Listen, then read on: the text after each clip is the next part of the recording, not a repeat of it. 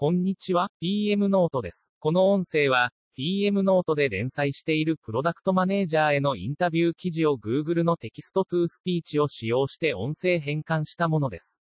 それでは、始めましょう。今回は、salesforce.com のプロダクトマネージャーである和木早川さんです。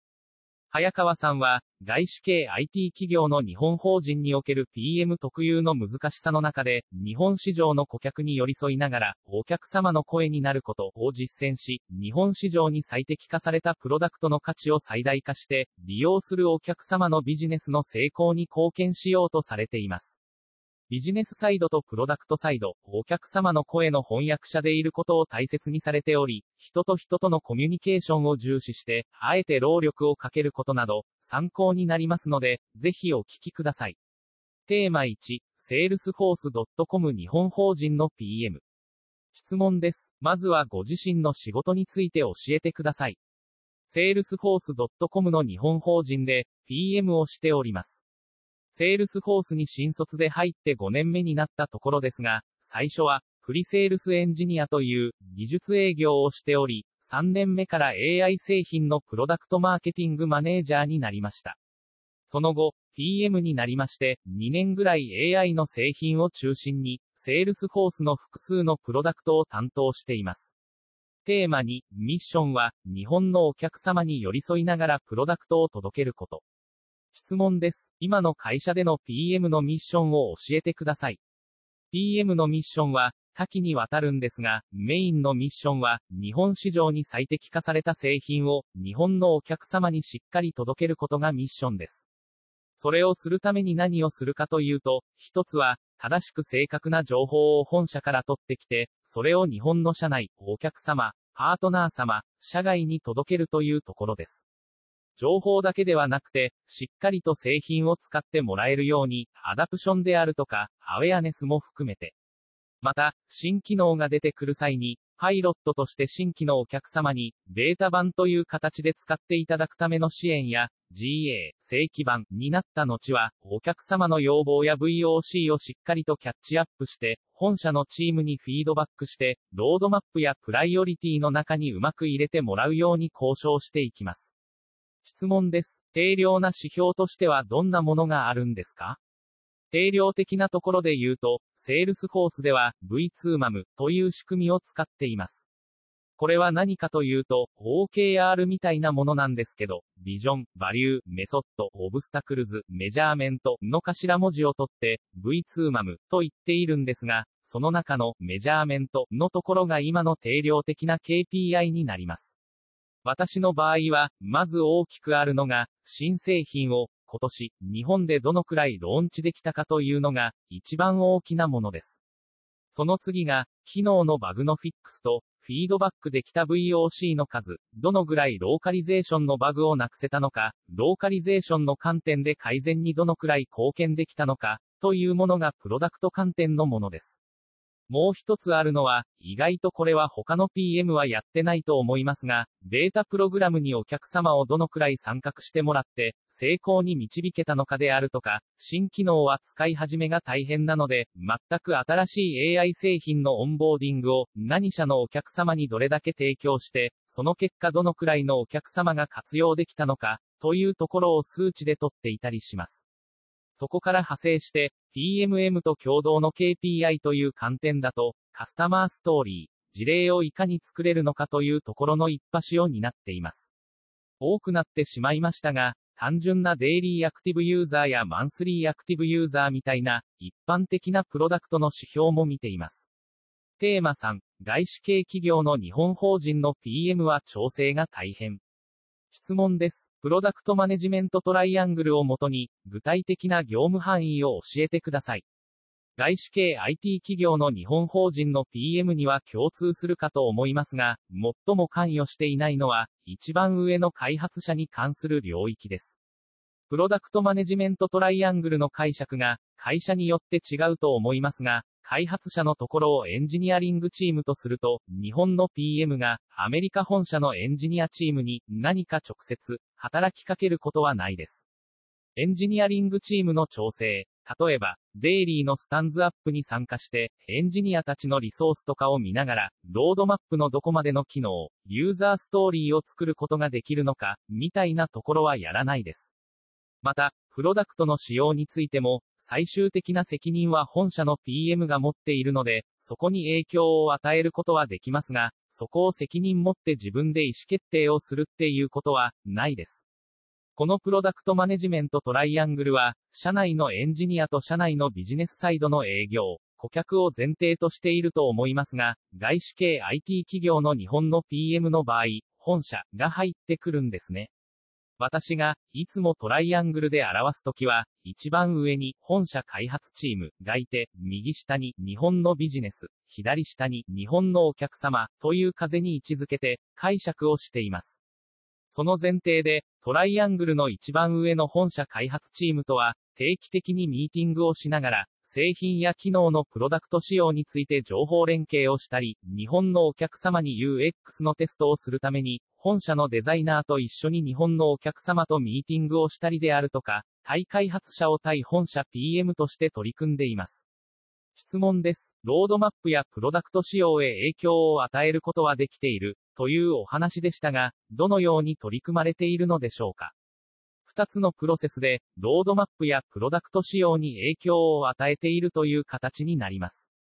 まず一つは、VOC を管理する仕組みが社内にあるので、PM 自身や社内の製品がわかる人が VOC を入力して、そこで日本の VOC を管理しています。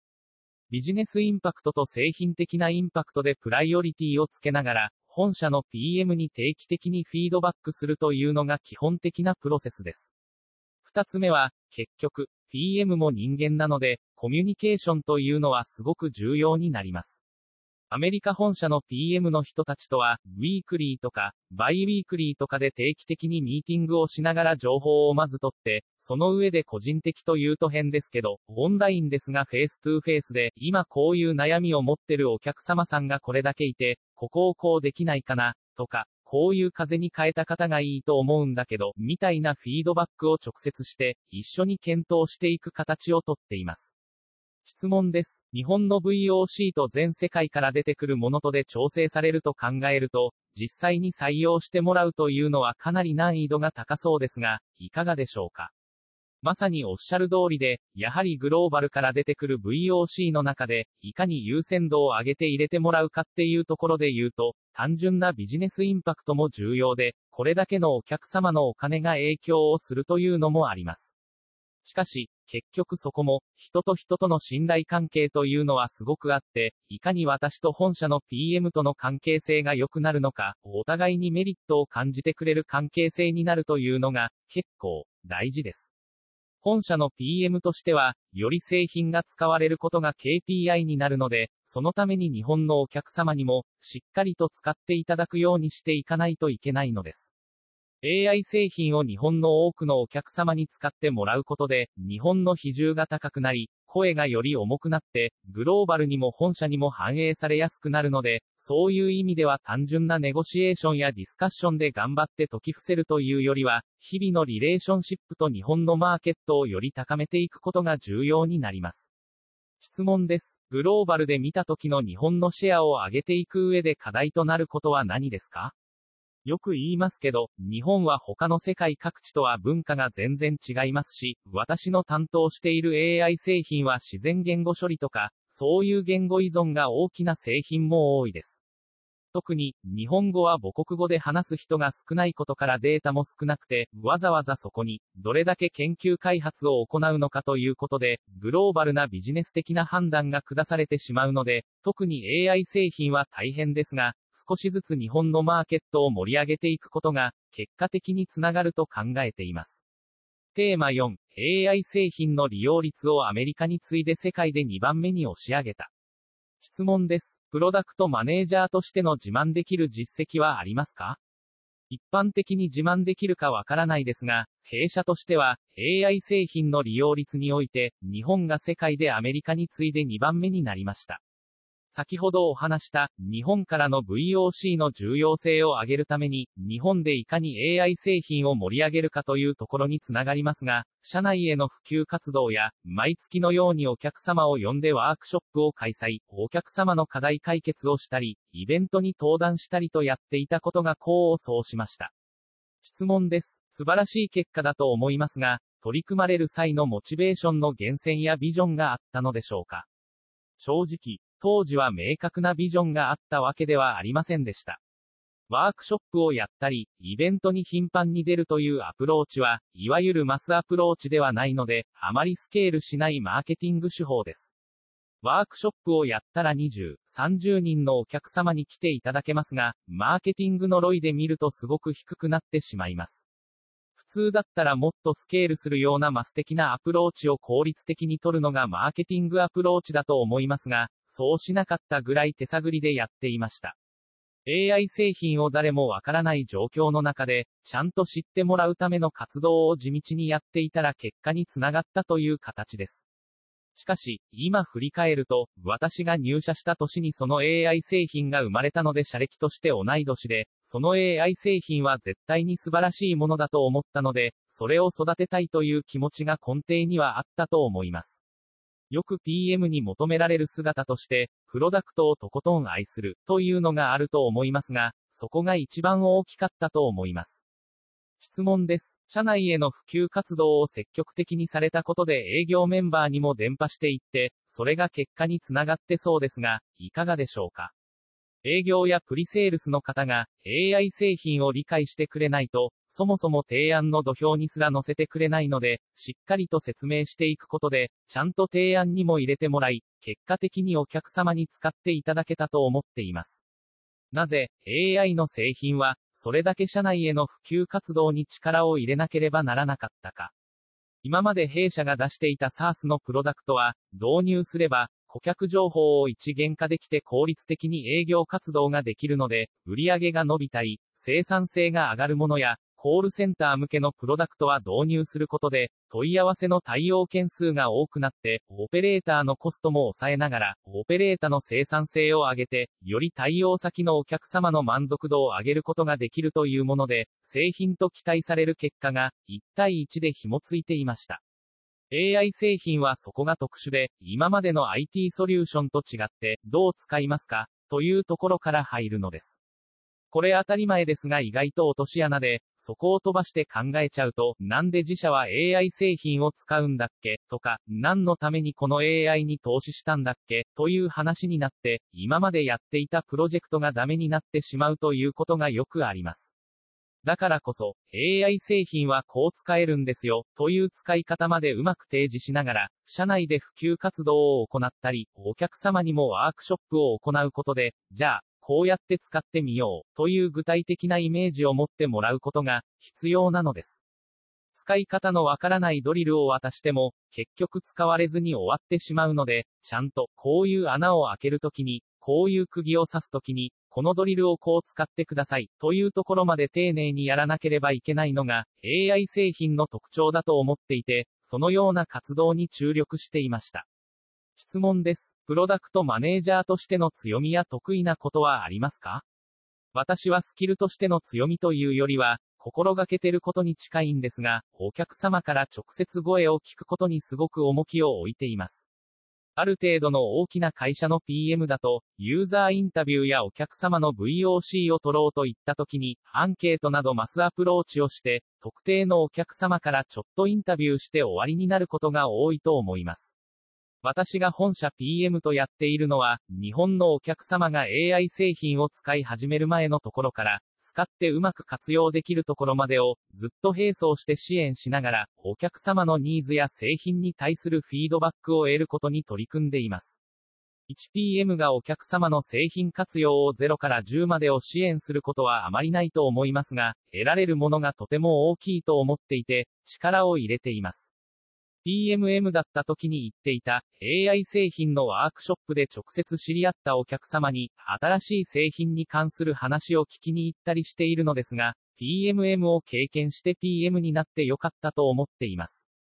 マーケットのことやお客様のこと、社内のこと、営業のこと、サポートのことを深く知った上で、プロダクトの開発面に向き合うことができています。テーマ5、AI 領域の専門性を高め PMM となり、国内初の PM チームを立ち上げた。質問です。どのようなキャリアパスで PM になったのでしょう？新卒で、セールスフォースの日本法人に入社したのが2016年になるんですが、ちょうどその年に、弊社が初めての AI 製品、アインシュタインを発表しました。会社に入りたてではあったのですが、大学院の時に研究所の研究アシスタントをしており、その時に、自然言語処理や機械学習、推薦システム、そのあたりのテクノロジーを少し学んでいたので、AI に興味がありました。そこから、AI 製品やビジネスにおける AI について、色々と自分で調べていく中で、社内で AI に詳しい新卒がいるという認知度が上がりました。また、ちょうどその次の年に、社内で AI 製品の認定資格がアメリカ本社から出たので、それを取得し、日本で初めての AI 製品のスペシャリストとなりました。それがきっかけとなり、その時はまだ、フリセールスエンジニアだったのですが、AI 製品の PMM というポジションを新たに作っていただいて、そこに移動しました。当時は、まだ AI がバズワード的に流行っていて、結局どこまでできるのか、とか、ディープラーニングって何なんだっけ、とか、人の仕事を奪う、とか、逆に、ビジネスでは AI はほぼ使えない、みたいなこと言われていました。そのため、AI 製品のメッセージングをちゃんとしなきゃいけない、日本市場にマーケットさせなきゃいけないというニーズがあったので、この AI 製品の PMM になりました。そこから2年ぐらい、PMM として働いていたのですが、これは外資系の IT 企業あるあるで、本社に製品開発チームがいるとなると、日本をはじめヨーロッパやアジア諸国というのは、あくまでも営業、マーケティング、サポートに注力することで、ローカルでの販売を強化することが多いのです。そのため、プロダクトが詳しくて、プロダクトの開発がわかる人というのはあまりいませんでした。その状況を改善するために、当時の上司と私の二人で、日本で初めて PM チームを作り、PM になりました。そこからチームを作り、今は様々なプロダクトを担当しています。質問です。PM チーム立ち上げにはどんな背景があったのでしょうか？外資系の IT 企業は、開発チームを各ローカルの地域に持たないことが多いので、プリセールスエンジニアやサポートのテクニカルなことがわかる人間などが、プロダクトの技術的な部分などを今までカバーしてくれていました。しかし、彼らは、そこがメインのミッションではないので、最新の製品がローンチされるという話が、突然アメリカから出てきたり、急に製品の機能が変更になるとか、いわゆるロードマップの情報を適切に取得して、そこをハンドリングしながら、日本におけるプロダクトのライフサイクルを管理して、時にはローンチをしなかったり遅らせたり、適切にローンチするために製品をローカライゼーションしたり、日本のお客様の VOC をちゃんと本社のロードマップに届けるとか、そういったことが今までできていませんでした。日本のお客様の VOC を本社に届ける仕組みはあるのですが、よりそこをエンハンスさせようということで PM チームを作りました。テーマ6、マイルールは、ビジネスとプロダクト、お客様の声の翻訳者でいること。質問です。行動指針や大切にしているマイルールはありますか？営業やプリセールスエンジニアの方から、こういうお客様の要望がある、といった感じで、PM は社内からリクエストを受けることが多いと思いますが、その際のコミュニケーションの仕方はすごく心がけています。まずは、リクエストの意図や背景をしっかりと聞くことが、すごく大事だと思います。というのも、やはり営業のビジネスサイドとプロダクトの人間は、話す言語が違うのです。そこの言語が違うと、話が噛み合わなくなり問題になってしまうので、そこをうまく行き来できる翻訳者でなければいけないと思っており、プロダクトとビジネスとの言語の翻訳者になるような立ち振る舞い方をしています。これはプロダクトマネージャーの教科書などでも言われていますよね。営業さんから、この製品をお客様が購入を検討していて、将来のロードマップについて情報を知りたいんだけど教えてくれない、というリクエストが来ることがよくあります。ここで言う、ロードマップは、この機能のここの画面のこの部分がこうなって、パフォーマンスがこう変わって、こういう機能が使えるようになって、という機能のディテールのロードマップじゃないことが大半で、その製品に投資をして、そこに乗っかってもらうための大きなビジョンを知りたい、ということが多いのです。逆に、今度はプロダクトサイドが営業サイドによく言うのが、この製品は将来の機能なので、まだ仕様とかはっきりできていないですし、詳細には言えません、というフレーズです。営業サイドとしては、そうじゃなくて、もっと大まかにここを知りたいんだけど、ということがあると思います。プロダクトの言語で話しちゃうと、営業さんから、なんだこいつ、全く情報開示しないで、なんか冷たいやつだな、とか、システマチックな回答しかしてこなくて、頼ってもダメだな、という風に思われてしまいかねません。こんな時は、もともと、私はプリセールスとして営業側にいたので、ビジネスの言語でプロダクトの状況や将来のことを伝えるようにしています。そのように、聞くときと話すとき、ちゃんとビジネスとプロダクトの言語をうまく通訳できる翻訳者になるように日々心がけています。質問です。ビジョンとかもっと抽象的なものでも、他に大切にされていることがあれば教えていただけますか？得意なことや強みのところでお話した内容と重複するのですが、ボイスオブカスタマーをすごく意識していて、be the voice of the customer、お客様の声になること、っていうのが自分のミッションステートメントであり、モットーとしてあります。何がどう転んでも、あくまでも、製品というのはお客様の声を反映したものであるということを、意識するようにしています。質問です。お客様の声も大小、流度も様々あると思うのですが、その中で何が本質的な課題であるとか、重み付けや優先度をつける中で意識していることはありますか？プロダクトマネージャーの教科書的なことでよく言われますが、お客様から製品と機能の要望を直接、聞いたらダメ、というのは意識しています。例えば、今、あなたが使っているこの製品に、どういう機能があったら使いたいと思いますか？という質問は、絶対 NG ですよね。お客様が、パッと思いついた、こういう機能が欲しい、という回答が出てきてしまったら、その機能が解決すべき課題が明らかにならないので。先ほど、ビジネスとプロダクトの言語が違うというお話をしたと思いますが、お客様の言語とプロダクトの人間が使う言語も違うと思います。そのため、ヒアリングするときも、機能とか使い方みたいな表面の What の部分を聞いてしまうとお客様は What で返してしまうので、なんでそうなんでしたっけ？という、ホワイで質問することを意識しないといけません。その上で、ホワイの部分は、機能とは直接紐ついていないので、プロダクトの言語に翻訳することでお客様の要望となります。また、what じゃなくて、why で聞いていくことで、自然とそのニーズの優先度とか、本来の課題の部分が見えてくるので、それをうまく優先順位付けしているのかなと思います。テーマ7、役割分担を明確にすること、コミュニケーションにはあえて労力をかけることで良いチームを作る。質問です。業務上関わる人たちと良いチームを作るために取り組まれていることはありますか？PMM と一番多く一緒に働くことが多いのですが、そことの間で意識しているのは、役割分担を明確にすることで、ロールレスポンシビリティをしっかりと定義することです。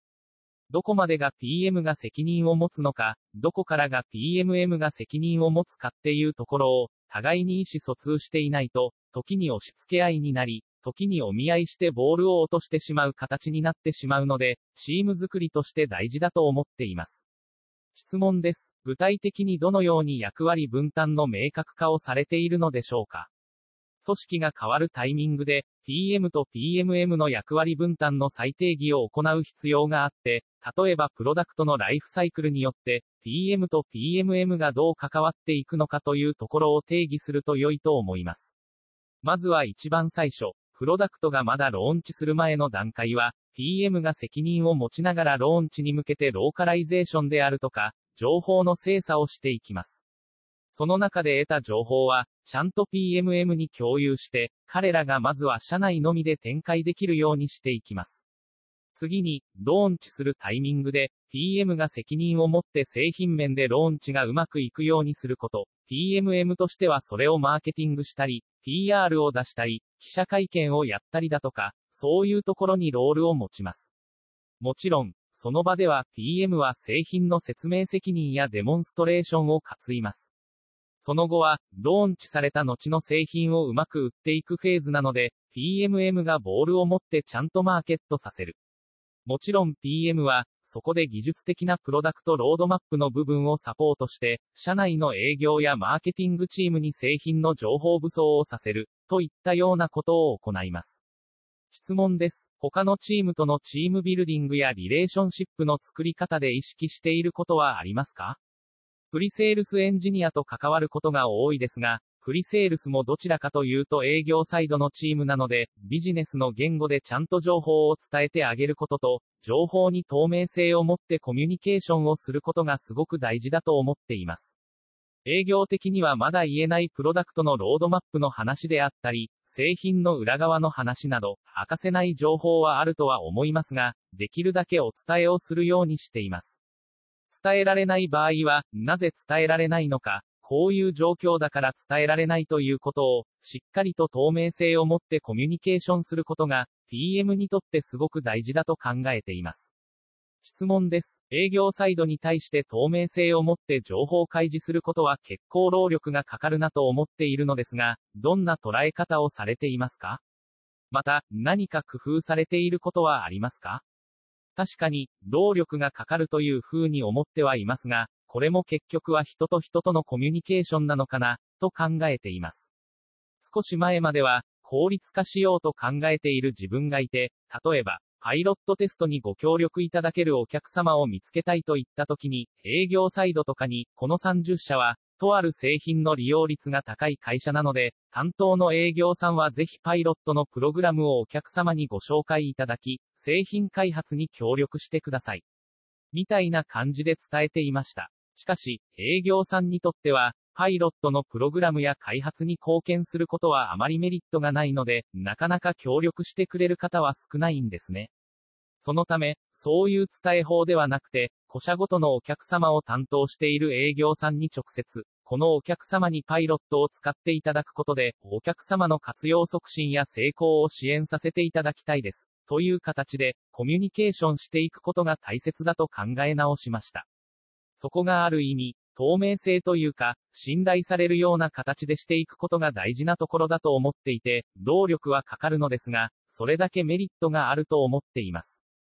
PM は、プロダクトやテクノロジーに長けている人が多いので、より効率的にとか考えがちですが、意外と人との泥臭い部分というか、コミュニケーションにあえて労力をかけた方が、結果的に良いアウトプットが出るのではないかと最近は思っています。効率化した方がいいところはしつつ、お客様の声を聞くことや営業さんの声を聞くことなどは、労力をあえてかけていくという風にしています。テーマ8、他の会社の PM と積極的にコミュニケーションすることに挑戦中。質問です。今、挑戦していることはありますか？個人的には、PM になってまだ2年ちょっとで、まだまだ PM 暦が浅いので、他の会社の PM のお話やプロダクトの運用に関する悩みなど、いろいろと聞きたいと思っていて、今年は他の会社の PM の方と積極的にコミュニケーションをしていこうと思っています。先日、PM ミートアップで登壇したり、今回のインタビューを受けさせていただいたのもそのような目的です。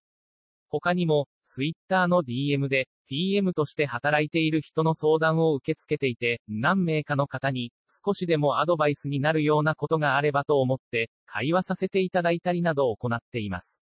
PM は、会社によって定義が違いますし、孤独になりがちじゃないですか？会社の中だけでやっているとガラパゴス化してしまうので、他の PM とうまくコミュニケーションしたいと思います。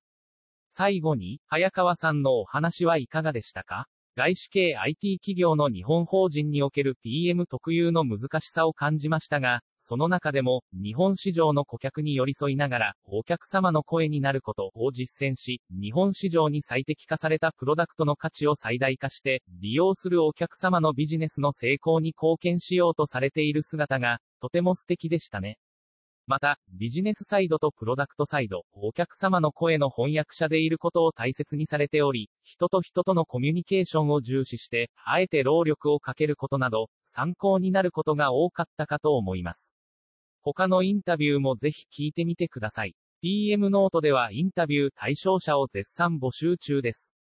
この音声をお聞きのプロダクトマネージャーで、インタビューさせていただける方は、PM ノートの Twitter アカウントなどから、お気軽にご連絡ください。またお会いしましょう。